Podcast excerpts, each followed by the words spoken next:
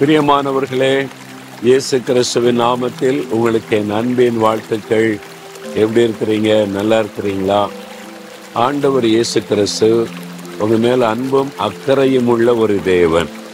நம்முடைய வாழ்க்கையை பாதிக்கிற ஒரு விஷயம் அனுதனமும் நம்முடைய வாழ்க்கையில குறிக்கிடுகிற ஒரு விஷயம் என்ன தெரியுமா? பாவங்கள். பாவம் இல்லாத இடம் இருக்குதா? எல்லா இடத்துலையும் பாவம் இருக்கிறது. பாவம் செய்கிற சூழ்நிலை இருக்கிறது. பாவத்தினுடைய தாக்குதல் இருக்கிறது அதனாலே நம்ம அடிக்கடி சோர்ந்து போகிறோம். ஆனால் நம்முடைய பாவத்தை நம்ம ஆண்டவர்கிட்ட அறிக்கை செய்யும் போது என்ன நடக்கிறது?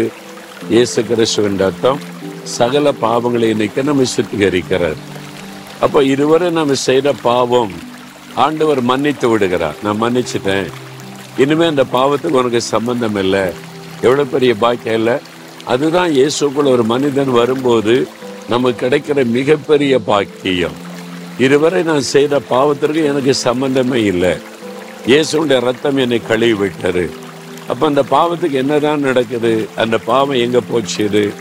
அன்ற சொல்றாரு நூற்றி மூன்றாம் சங்கீதம் பன்னிரெண்டாம் வசனத்துல மேற்குக்கும் கிழக்குக்கும் எவ்வளவு தூரமோ அவ்வளவு தூரமாய் நம்முடைய பாவங்களை நம்ம விட்டு விலக்கினார்.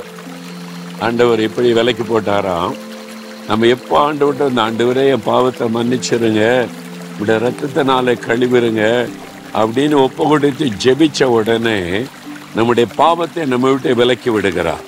அதன் பிறகு அந்த பாவத்துக்கு நமக்கு சம்பந்தம் இல்லை.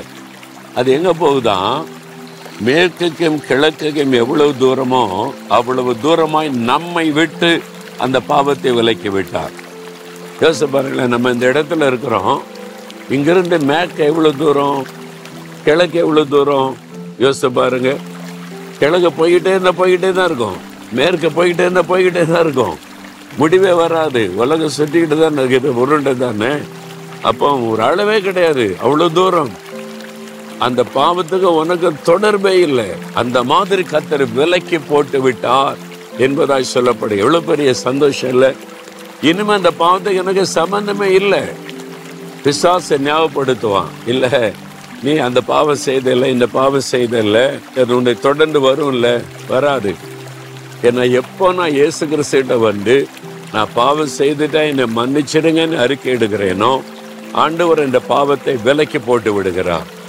பக்கத்தில் இல்லை தூரத்தில் இல்லை பார்க்கிற அளவில் இல்லை கிழக்குக்கு மேற்குக்கு எவ்வளவு தூரம் அவ்வளவு தூரமாய் விலக்கி போட்டு விட்டாராம்.